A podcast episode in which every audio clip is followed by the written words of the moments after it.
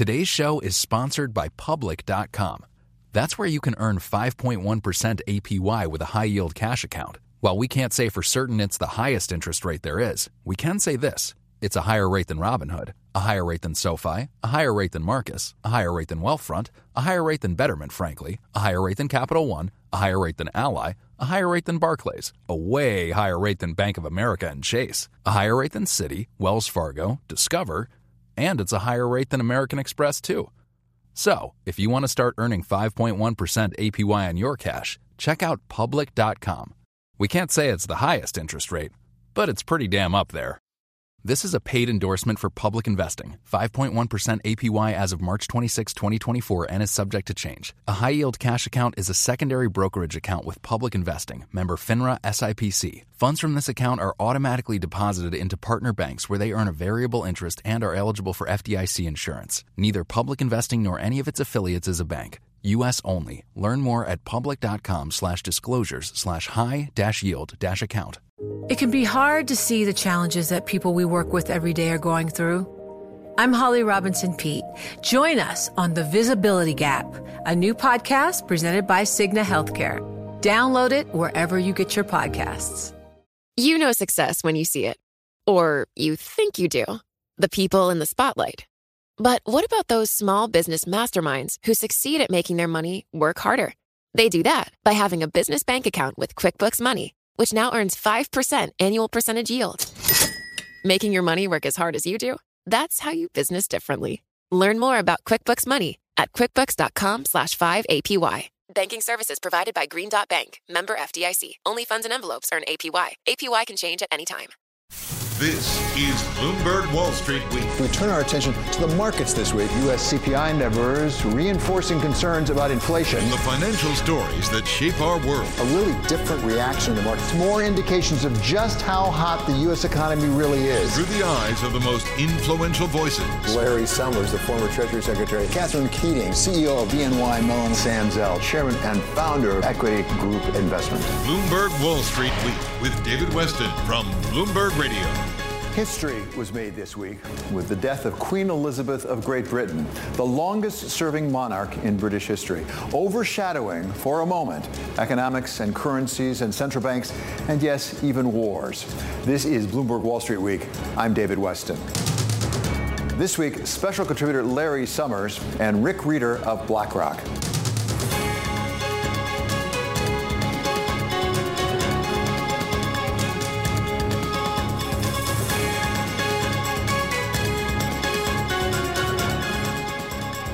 Queen Elizabeth of Great Britain passed away this week at the age of ninety-six, leaving behind a seventy-year reign and a new king, King Charles the Third.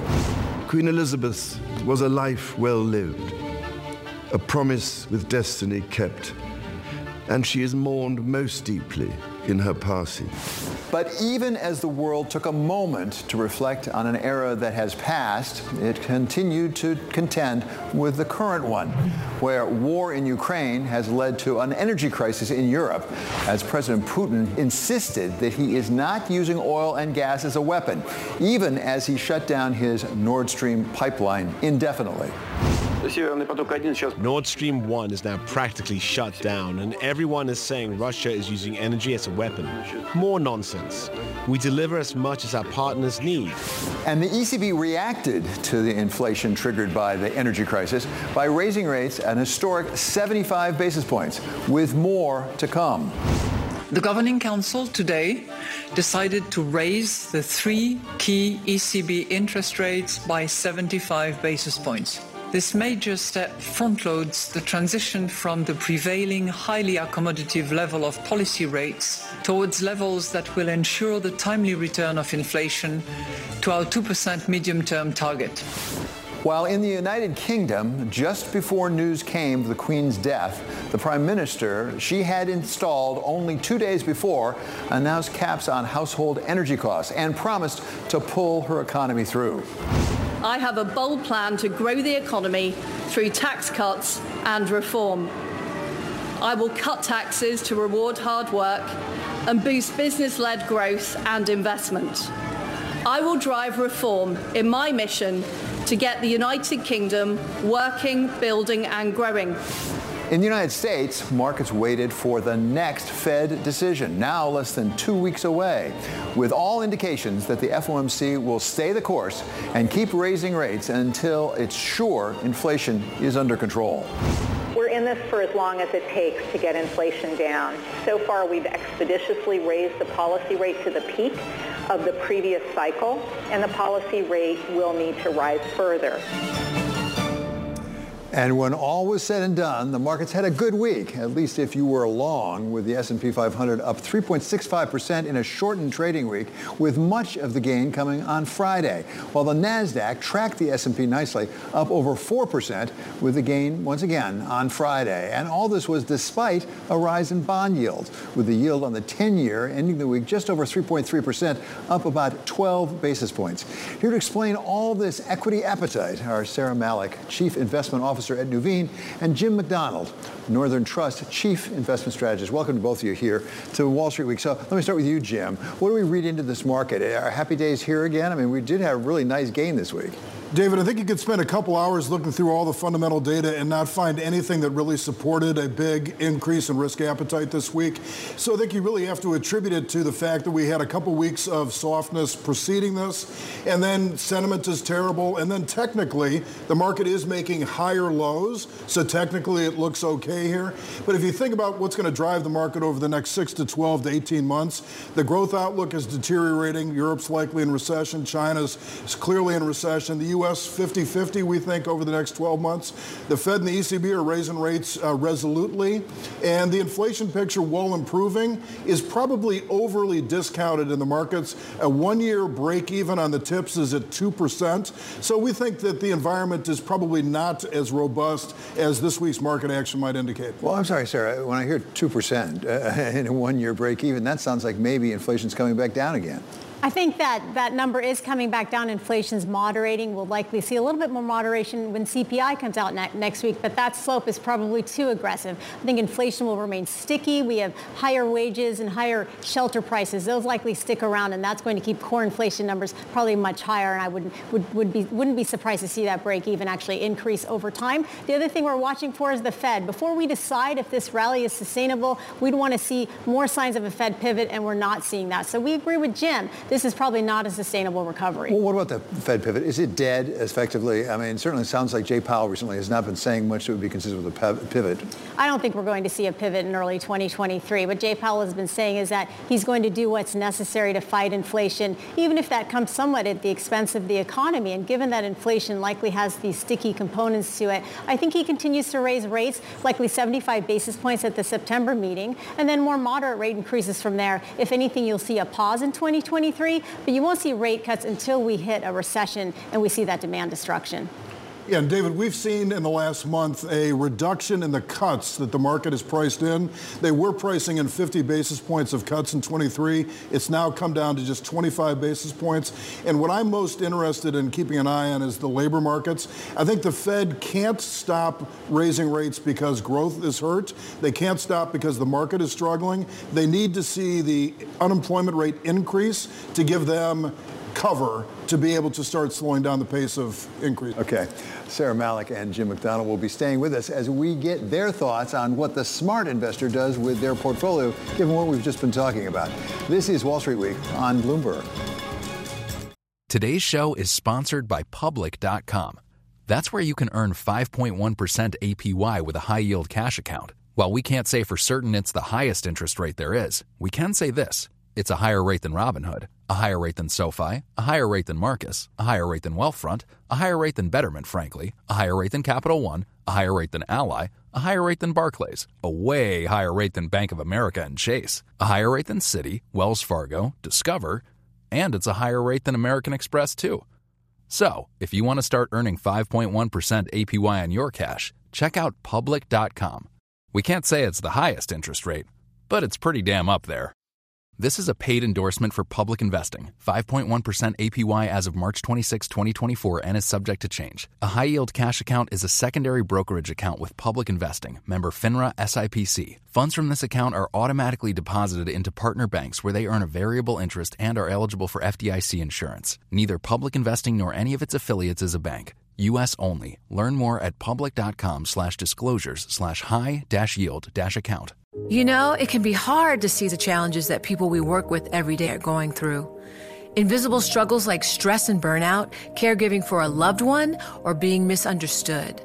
But insight, awareness, and empathy will help us better see the issues they're dealing with. And that can make us and our companies healthier too. I'm Holly Robinson Peete. Join us on The Visibility Gap, a new podcast presented by Cigna Healthcare. Download it wherever you get your podcasts. You know success when you see it. Or you think you do. The people in the spotlight, athletes, actors, artists. But what about the people behind the scenes? You know, the ones who make it all happen. The lighting engineers, the sideline photographers, the caterers. They're small business masterminds. And if there's one thing they have in common, it's making their money work harder. That's why they have a business bank account with QuickBooks Money, where they are now earning a generous five percent annual percentage yield. Yes, five percent A P Y. Making your money work as hard as you do? That's how you business differently. Learn more about QuickBooks Money at QuickBooks.com slash 5APY. Banking services provided by Green Dot Bank, member F D I C. Only funds and envelopes earn A P Y. A P Y can change at any time. This is Bloomberg Wall Street Week with David Weston from Bloomberg Radio.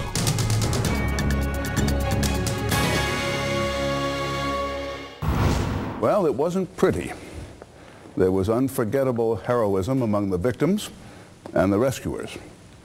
But the financial markets, even after what was supposed to have been a useful time out, staged a historically panicky retreat. Mumbling legalistic rationalizations like fiduciary responsibility as an excuse for what rapidly descended into unchecked hysteria. That was Louis Rukeyser, of course, describing the immediate market reaction to the tragic events of nine eleven. That was twenty-one years ago this coming weekend. A reaction delayed by the closing at the time of the New York Stock Exchange and heroic efforts to get it back up and running after just six days. Still with us are Sarah Malik of Nuveen and Jim McDonald of Northern Trust. So I'm happy to say we do not have anything like the tragedy of nine eleven that we're confronting right now. At the same time, there's a fair amount of pressure on the markets, I think it's fair to say. In this environment, how does one construct a portfolio? Well, it's not all doom and gloom when we think about portfolio construction. There are ways to build portfolios that are resilient to inflationary environments across asset classes. Now, the typical sixty forty equities fixed income portfolio has struggled this year. But within equities, there's companies that are more resilient, like dividend growers. These are companies like that continue to grow their dividends over time. Broadcom's a great example of that. In fixed income, an area that people may not be thinking about if we're approaching a recession is high yield. You can get returns of over eight percent in high yield fixed income, so you're paid to wait until spreads tighten. And the companies are higher quality than they used to be. So, Jim, that's a lot to chew on, but let's start with one of them, which is credit and high yield. Where yeah. are you on that? So we're very constructive on high yield. It's our largest tactical overweight with a yield to worst of eight point five percent or so. Downside risk of about a third of the equity markets uh, in the high yield markets. You need to think about high yield as a risk asset. So this is not something we're taking uh, investment grade bonds and putting it into high yields. It's much more of an equity substitute in this environment. But that That kind of return looks really attractive here.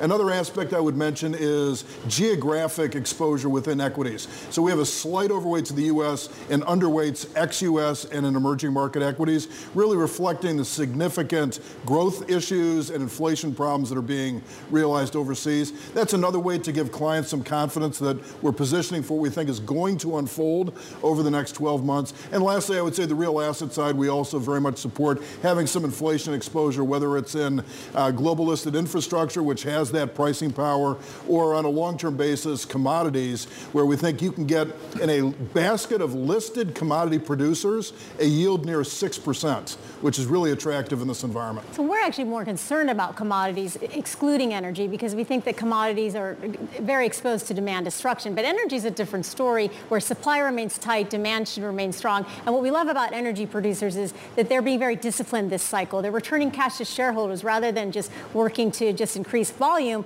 good for those companies and to keep oil prices beneficial to them. But Sarah, put together, if you will, the slight overweight to U S, not much more than slight that Jim talked about, and what you just said about energy, because given this energy situation, one might say it's more than a slight overweight to U S. Where are you? We are probably more constructive on the U S than the rest of the world. We think the U S will continue to be the, the safe haven trade because of the resilience of the economy versus the rest of the world. Europe could run into stagflationary issues with their aggressive increases in interest rates while the economy suffers. And the emerging markets you know, are challenged because of the continued lockdowns in China and some of the other areas that are having issues. So I think non-U S is going to be a struggle, especially with the strong dollar. And so I would add to that, from a U S exposure standpoint, we also like the energy sector.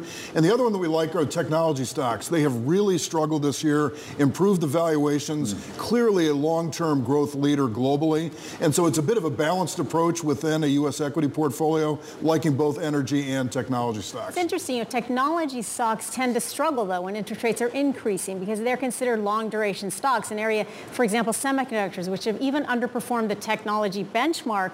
But I think I think you can find value in some of these areas. This, this goes back to dividend growers. Uh, Broadcom's a company that within the semiconductor space tends to be kind of offensive and defensive, more resilient business with their enterprise uh, demand and also with their software mix, and a nice dividend that's growing over time. Uh, so, so as you're putting together your portfolio, do you take into account the possibility or even some say likelihood of recession or not? Because, for example, when you say high yield, high yield's a good thing.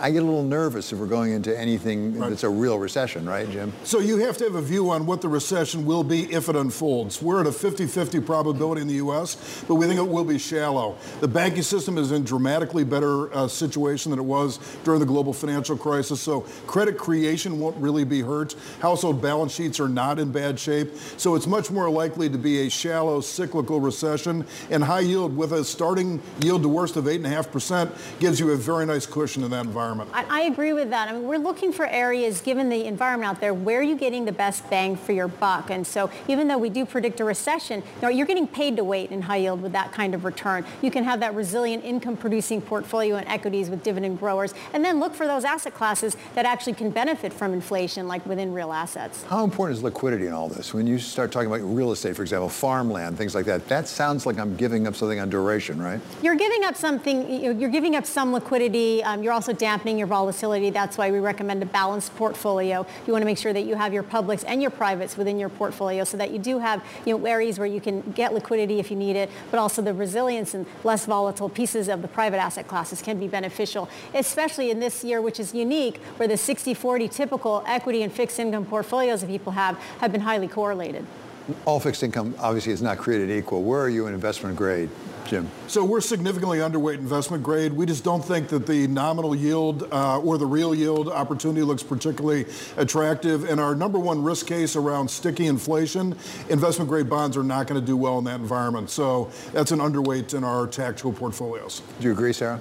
Um, generally, we would prefer high yield over investment grade for the same thing. You're getting greater returns, more bang for your buck from high yield. And where are you on tech? Jim said he thought tech might be a good idea, although, as you said, if the interest rates are going up, typically that hurts tech. Yeah, I mean, generally, bigger picture, the macro environment is not good for long-duration technology stocks. That's why you need to be selective. And we're, we're looking for, what we said, kind of offensive and defensive tech together. The companies that either are more resilient because they have healthy growing dividends, or they have pricing power so they can survive the environment. The trade of, you know, pre pandemic where all technology stocks kind of all did well, I think that's over. I would just add that the market knows that interest rates are going up and have gone up, and that has killed valuations within the technology sector, so we think that's what's set up the opportunity today. Tech stocks have discounted a great amount of the higher rates. But it's interesting, if you look at twenty twenty-three, markets are actually less, hawk, less hawkish than the Fed, so there's a mismatch there. In twenty twenty-two, markets have now caught up to the Fed's same level of hawkishness, but twenty twenty-three, markets are saying, you know what, we expect, expect less less rate hikes than the Fed expects, and we'll see if that happens. Probably depends on if we hit that recession and inflation finally drops significantly. Okay, this is really, as I say, a really terrific discussion. Thank you so very much. That's Sarah Malik of Nuveen, as well as Jim McDonald of Northern Trust. Coming up, it's an uncertain time for investors, full of risk without a lot of certain return. But Rick Rieder of BlackRock thinks that there's the potential for the patient investment to really do quite well. That's coming up next on Wall Street Week on Bloomberg. This is Bloomberg Wall Street Week with David Weston from Bloomberg Radio. They say it's always darkest before the dawn, and there's plenty of dark out there for investors right now. With the stock market off, overall positioning has still been pretty depressed, and sentiment reflects that. Inflation's still raging. Inflation stickiness is not going away anytime soon. And the Fed intent on continuing to hike rates. It was fairly obvious coming in the year that the Fed would tighten. But there may also be some early rays of light, with commodity prices coming back down. If the Fed continues to tighten, we believe the dollar will turn back up and these commodities will continue to fall. So the question is whether this is a false dawn or whether it's actually a good time for the patient investor to position for a rosier future. And to tell, tell us which of those it is, we welcome back now Rick Rieder, BlackRock's C I O for Global Fixed Income and also head of the Global Allocation Investment Team, which includes the BlackRock Strategic Income Opportunities Fund, rated five stars and gold by Morningstar. I'm sure you don't want to brag about that, but I think I, we should brag for you, Rick, there. So, you're very kind. Rick, give us your sense of, of this market from your point of view. I mean, you're putting money to work all the time, both on fixed income and also in equities. What do you make of this market right now? So, I mean, David, I mean, you, you think about it. We came in the beginning of this week and said, well, you've got energy caps, you've got the turning off of Nord Stream, you've got China growth, China COVID, China Taiwan. You've got a series of issues uh, that are that are hard to get your arms around. By the way, the goods sector of the U S economy is softening. Uh, so there's a lot of challenges out there in the, in the world. That being said, you know, if you take a step back and you think about, as an investor, you know, with the Fed moving rates higher, all of a sudden, you could buy short-end interest rates at, at levels we haven't seen in a really long time. I was thinking about a year or two ago, you know, you had to pay less than one percent to fund companies, fifty basis points. I saw Amazon did it all, twenty-five basis points in three years. All of a sudden, you could buy you could buy short-end assets at four, four and a half, five percent. Put some money to work, get some carry, and then tactically look at areas that are that are where there's opportunity. And listen, I mean, you can get really, really concerned about where the world is. When you when you step back and think about it, U S economy, we think is going to have nominal G D P this year of five percent. Nominal G D P of five.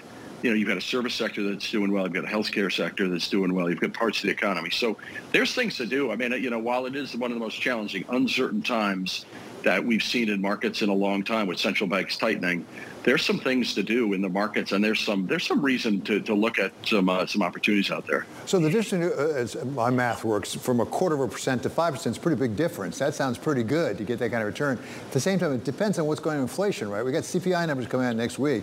If we've got a headline inflation around eight and we've got core around five or six, that five percent doesn't look quite so good, does it? It actually doesn't look good at all. And if you assume that we're going to be running at those sort of levels for a period of time, but you look at where the inflation markets are, where the where real capital, including ourselves, are transacting. And today we were we were locking in inflation in two years at under two point two percent for two years, five years. Five years are around two and a half percent, ten years are around two point four. So if you say, gosh, I can buy one and two year high quality assets at four and a half to five, I'm protecting my inflation risk in the low twos. Boy, I'm locking in real rates. I'm financing companies, by the way, not just companies, commercial mortgages. I'm financing companies with a real rate that's pretty attractive. And you can actually, people can talk about the stickiness of inflation, which is real. Shelter inflation's high, wages are high. But boy, you can do some things in the market that can that can certainly hedge your uh, your inflation risk and, and, and you know carry quite well in the market today. So if the inflation risk is not what some people fear it is, it's actually coming down, why is that? Is that because the Fed is tightening, it's tightening the, the money, or is it actually, is there something in the notion that the supply chain is loosening up some? So I think it's two parts. One, I think the Fed deserves an awful lot of credit. Listen, I was, there was enough criticism to go around, myself included, that last year they waited too long Q E. I think that's been well chronicled. This year, they cannot be any more clear. They cannot be uh, more more strident in inflation is, is what they're doing, and they're not going to back off that. And, you know, I think they're going to get the funds rate to four, three and three quarters to four, probably four. And then I think they're going to let long and variable lags of monetary policy do their thing. So they're pretty clear. So I think there's a credibility from the Fed that I think you've, you've got to uh, you've got to applaud in terms of what they're doing today. Second, is, as you said, supply chain. You see real, real improvement in supply chains. You see it in some of the P P I numbers. You see freight costs coming down. You see commodity costs coming down. So there are some reasons to see to, to see that, um, that, gosh, some of this inflation, you know, by the way, you also see in inventory levels. Look at retailers, their inventory levels are up quite a bit. Uh, in fact, there's not there's not places to put some things today. So you'll see some price discounts um, there. And uh, and by the way, in semiconductors, it's not it's not perfectly solved around supply chains. But look at some of the semiconductor sh- uh, stocks these days. People are concerned about oversupply. That's not something we've talked about for a long time. So it's better. And there's some reason for optimism, but I think you have to start with a central bank that is, there is no ambiguity, and they're quite clear in how they're communicating that. Thank you so much. Always great to have you with us. It's Rick Rieder of BlackRock. Coming up, we're going to wrap up the week with our special contributor, Larry Summers of Harvard. This is Wall Street Week on Bloomberg.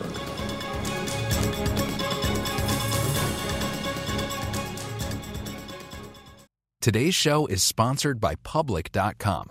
That's where you can earn five point one percent A P Y with a high-yield cash account. While we can't say for certain it's the highest interest rate there is, we can say this. It's a higher rate than Robinhood, a higher rate than SoFi, a higher rate than Marcus, a higher rate than Wealthfront, a higher rate than Betterment, frankly, a higher rate than Capital One, a higher rate than Ally, a higher rate than Barclays, a way higher rate than Bank of America and Chase, a higher rate than Citi, Wells Fargo, Discover, and it's a higher rate than American Express, too. So, if you want to start earning five point one percent A P Y on your cash, check out Public dot com. We can't say it's the highest interest rate, but it's pretty damn up there.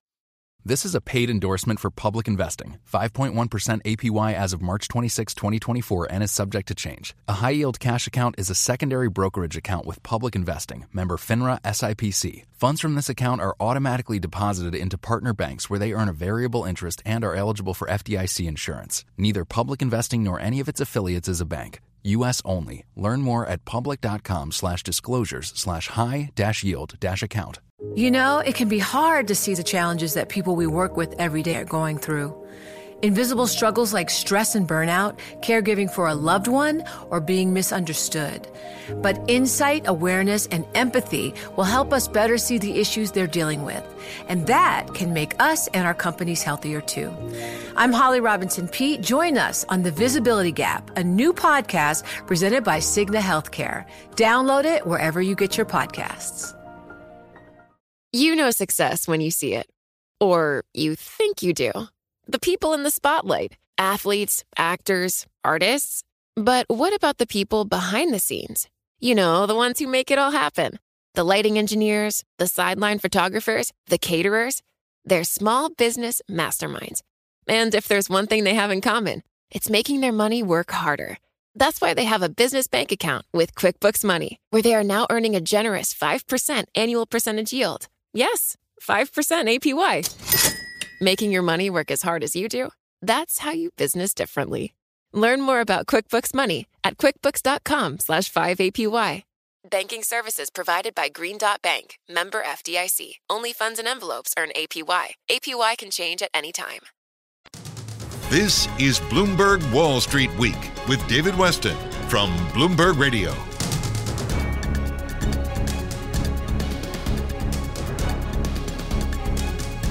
This is Wall Street Week. I'm David Weston. We are joined once again by our very special contributor, Larry Summers of Harvard. Larry, welcome back. Uh, one of the big events of this week, besides the Queen passing, was actually what's going on with currencies, with the U S dollar setting record after record. At the same time, the euro is really falling off, and boy, look at the yen.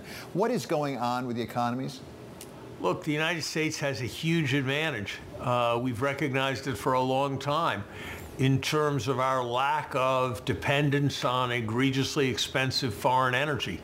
And that is benefiting the relative strength of our economy. At the same time, we've mounted a stronger response macroeconomically to the pandemic. Our central bank is moving faster to do necessary tightening with respect to uh, the with respect to monetary policy, uh, given inflation, and all those various factors are making us a safe haven, a mecca for capital, and that's causing resources to flow into uh, the dollar.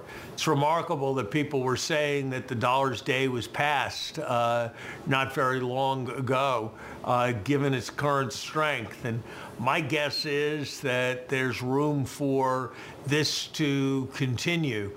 You know, the euro was uh, in the low eighties against the dollar twenty-some uh, years ago. And in some ways, the relative fundamentals of the United States compared to Europe are even stronger now than they were then. So, Larry, uh, there's talk actually about the possibility of intervention in Japan to try to support the yen. Given what you just said, that it's larger macroeconomic factors, is it possible for Japan actually to intervene and actually shore up the yen? I tend to be skeptical that intervention can have sustained impacts. Um, the capital markets are just so big, even relative to the resources that uh, the authorities uh, have, uh, that I would be surprised in today's world if interventions could have large, sustained uh, impacts on maintaining uh, the value of the yen. I think the more fundamental questions uh, for the yen involve the level of Japanese interest rates, both in the short and over the longer term, and the extent to which uh, the Japanese will at some point feel comfortable raising those interest rates, which is not a simple proposition given the magnitude of debts in Japan. So we're seeing a different sort of intervention over in Europe, uh, both with respect to the United Kingdom, where the new Prime Minister Liz Truss now is trying to impose a cap on the cost to households. We also have the possibility of a price cap being agreed upon in Europe. Is that a reasonable intervention? Is it likely to be effective at dealing with the runaway energy costs, particularly in Europe? Look, uh, it's an extraordinarily difficult situation, and it's a mistake to be too judgmental from uh, too far away. But when I saw the emerging plan, it reminded me of standard um, Latin American populist uh, approaches. Fix the price and commit to unlimited subsidy. And those policies often have not worked out well at all for uh, those who uh, implemented them. And so it seems a very dangerous course. Now, I think we ought to give the British authorities an opportunity to explain the rationale for their policy, to explain the financing mechanisms behind uh, their policies. But a policy of tax cutting, avoiding taxation of windfall profits, subsidizing consumers for uh, low-priced uh, energy in the face of a nearly unlimited potential liability uh, seems to me to at least raise very serious and severe arithmetic uh, questions. And I think people who are thinking about the pound are uh, thinking about that. Uh, Larry, perhaps the story that overshadowed the entire week, not necessarily in economics or finance, but overall, was the passing of Queen Elizabeth the Second at the age of ninety-six. Uh, and I wonder if that gives us an occasion to reflect on what has happened to the British economy since nineteen fifty-two, when she became queen, and to the present time. It's been through an awful lot. It's grown a fair amount at the same time. And what we think is likely in store for King Charles the Third. You know, in today's world, there are very few leaders who command nearly universal respect. And there are very few leaders who are able, through decades in the public eye, to maintain um, that dignity and to maintain respect. And Queen Elizabeth did that, and did it as recently as this year at the age of ninety-six. And it's a quite extraordinary Uh, thing that I think history will uh, long remember. She stood for taking the long view. She stood for rising above passions of uh, the moment. And I think those are useful lessons for all of us involved in political economy. Useful lessons when the urge to point scoring or cheap partisan advantage um, looms large in politics, and useful lessons in with respect to uh, economics and economic policy as well. And one has to uh, take uh, a longer view. And so Queen Elizabeth was always acting not with a view to the newspaper headlines, but with a view to the history books. And my counsel to uh, those who will lead Britain politically at this very difficult moment is to do the same thing. And I think that's something we can all uh, usefully keep in mind in every country. So, Larry, let's convene the Larry Summers Book Club here. Uh, what are you reading these days? I understand you have a book you like a lot. Brad DeLong, my uh, former student, now a colleague at the Treasury Department, now a professor at uh, Berkeley, has written the one economic history book that I think everybody should uh, take a very serious look at. Uh, Slouching Towards Utopia is the title, and it chronicles the world from the moment uh, growth really took off in eighteen seventy, pretty much up to the present. And the only thing we really can learn from for thinking about the future economy is history. And Brad tells it in a dramatic and strongly thematic uh, way. Thank you so much, Larry. I really appreciate you being back with us. It's Larry Summers of Harvard, our very special contributor here on Wall Street Week. Finally, one more thought. Everything that goes up must come down, or to put it in financial terms, reverts to the mean. We've seen it recently in things like Bitcoin coming back down toward Earth. The weight that we've seen on Bitcoin and the crypto space at large. Downward momentum from a longer-term perspective is very bearish right now. In meme stocks, shooting up and shooting right back down again. So-called meme stocks like GameStop down eight percent, A M C Entertainment also down. And in those N F Ts that were going to take us all into the bold new world of the metaverse. The N F T market has crashed. The gloss has come off of that particular world. And now we're seeing it in the world of SPACs, those special purpose acquisition companies that held out the promise of all the benefits of going public without all those pesky S E C requirements. The SPAC market in particular, not doing well. The SPAC craze is over. I think that uh, investor sentiment has soured on the product. This week, we saw the latest stumble of a SPAC when the company former President Trump chose to help him take his true social media company public ran into trouble with shareholders who refused to let it extend the time to close the deal, as the app itself continues to have issues, including a ban from the Google Play Store. Truth Social, that content moderation piece and making sure that they can kind of abide by the standards that Google expects seems to be the breaking point at the moment. Which brings us to baseball and to the New York Yankees, the best team in baseball, at least through the month of June, winning almost seventy-five percent of their games during that time period, only to revert to that mean with a record well below five hundred since then. But in a world of things coming back down to earth, there is one part of the Yankees that hasn't. He's named Aaron Judge, who has already hit well over fifty home runs this season and is on a pace that, with a little luck and a bit of his skill, could approach or even pass Roger Maris's record of sixty-one.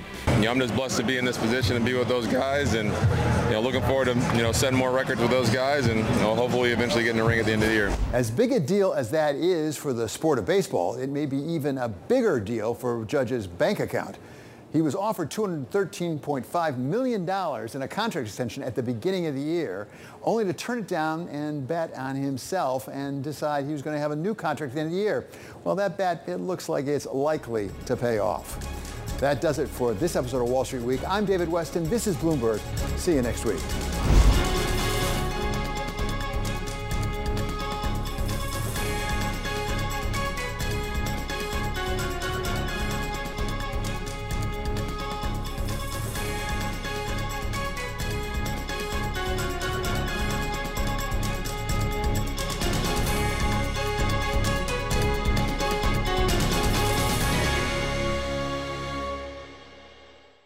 You know, it can be hard to see the challenges that people we work with every day are going through. Invisible struggles like stress and burnout, caregiving for a loved one, or being misunderstood. But insight, awareness, and empathy will help us better see the issues they're dealing with. And that can make us and our companies healthier too. I'm Holly Robinson Peete. Join us on The Visibility Gap, a new podcast presented by Cigna Healthcare. Download it wherever you get your podcasts. The countdown has begun. From May fourteenth to sixteenth, a thousand global leaders will gather in Doha for the Qatar Economic Forum powered by Bloomberg. Join heads of state, influential ministers, and leading C E Os to make new connections, gain unique insights, and uncover valuable opportunities in one of the world's most rapidly rising regions. Request your invite for this exclusive event at Qatar Economic Forum dot com.